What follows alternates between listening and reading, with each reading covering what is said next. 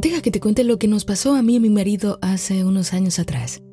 Resulta que comenzábamos uno de nuestros negocios y apenas teníamos un poquito de capital para avanzar. Habíamos empezado a vender carros, pero para lo que nos alcanzaba en ese tiempo era para comprar uno y venderlo. Teníamos un carro de uso personal y bueno, decidimos que quizás era buena idea venderlo, usar ese dinero como capital para inyectarlo a ese nuevo negocio. Pero días después mi esposo me dijo una cosa que fue muy interesante. Me dijo, Natalie, mira, mi conciencia me dice que no vendamos el carro al precio del mercado. Vamos a regalarlo prácticamente. Y la persona que lo necesita va a aparecer dentro de poco. Porque si realmente nosotros sabemos, mira, si sabemos que tenemos un negocio próspero, entonces nos sobran los carros y regalar uno no nos pesa, nos da placer. Llegamos al acuerdo de que eso era lo que íbamos a hacer.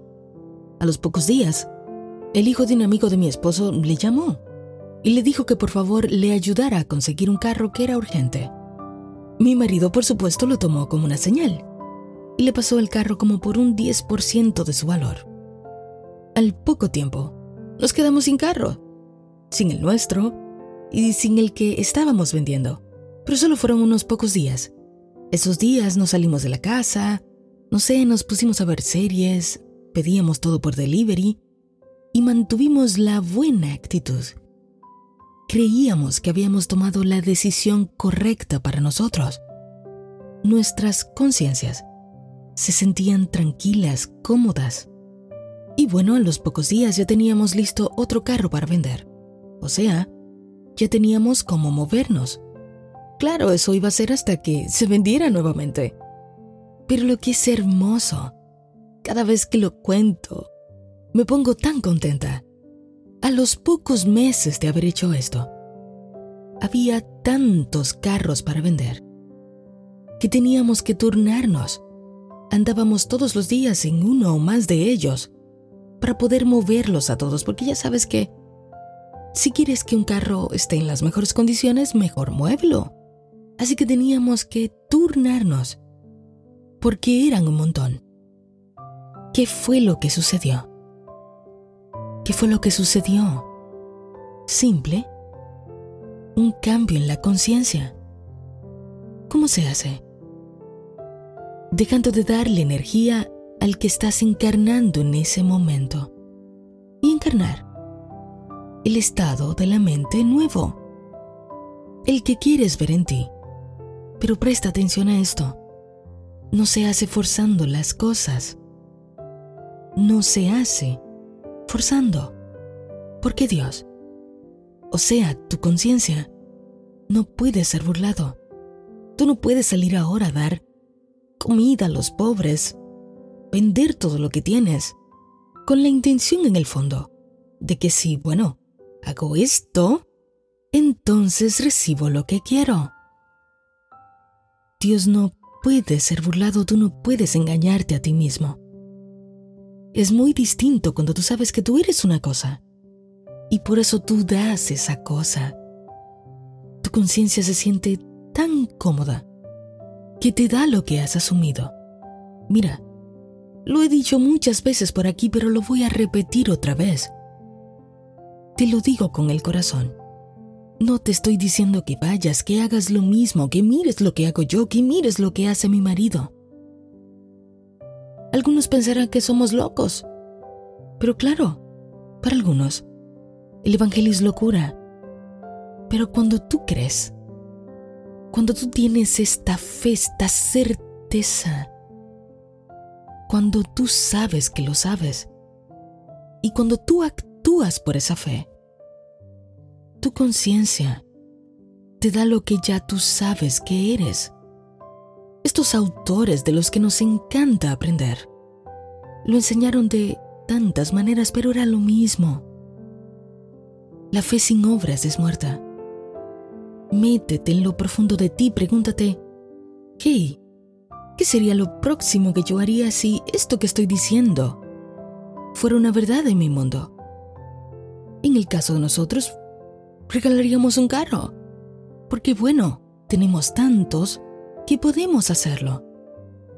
Averigua con qué cosa se siente cómoda tu conciencia.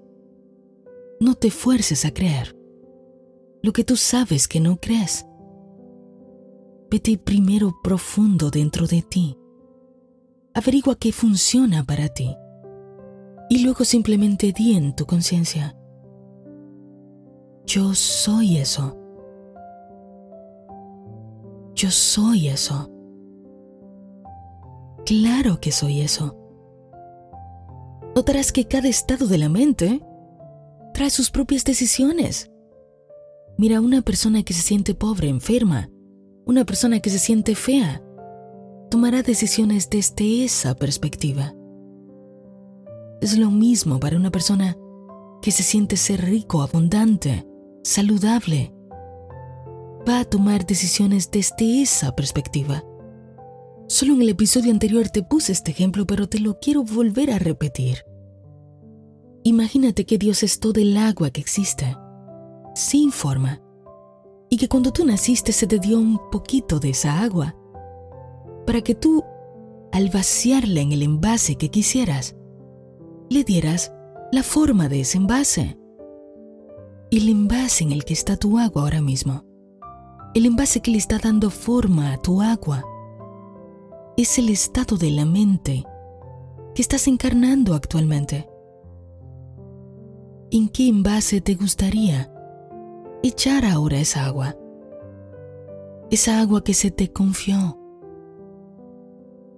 ¿Qué forma te gustaría darle? Esto siempre será tu decisión. Por favor, es tu privilegio. Este es tu mundo, este es tu vida vas a ir pasando el agua de un envase al otro, en la medida en que tú alejas tu atención del envase en donde está tu agua ahora. ¿Y sabes qué te va a pasar? Vas a sentir en un momento que no estás ni en este ni en otro. O simplemente el cambio puede ocurrir en un momento. Pero tan pronto como tú vacíes el agua de aquí para allá, entonces el agua tomará la forma de este nuevo envase que tú has elegido. Mira, que diga el débil, fuerte soy. Que diga el débil, fuerte soy. En medio de cualquier cosa que tú estás viviendo ahora mismo, que es aparentemente más fuerte que tú. Que diga el débil, fuerte soy. Dios siempre es, Dios siempre ha sido y Dios siempre será. La conciencia se informa. Tú, tú siempre has sido. Tú siempre eres y tú siempre serás quien le dé forma a esta conciencia. Entiéndelo. Es tu privilegio, te lo voy a repetir tantas veces. Me lo voy a repetir tantas veces. Es mi privilegio. Es tu privilegio creer en ti. Cree en ti. Cree que lo estás haciendo bien. Tu conciencia te da aquello que se siente bueno, que se siente válido para ti. No tienes que imitar lo que hacen los demás.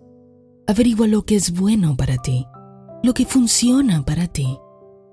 Y entiende que todo ya está hecho, concedido. Tu única tarea es aceptarlo. Aceptar que eres el maestro, que tú eres el alquimista, que tú eres el mago que todo lo cambia. Por lo tanto, repite para ti. Que diga el débil, fuerte soy. Yo soy fuerte. Y yo soy eso que quiero traer a mi mundo.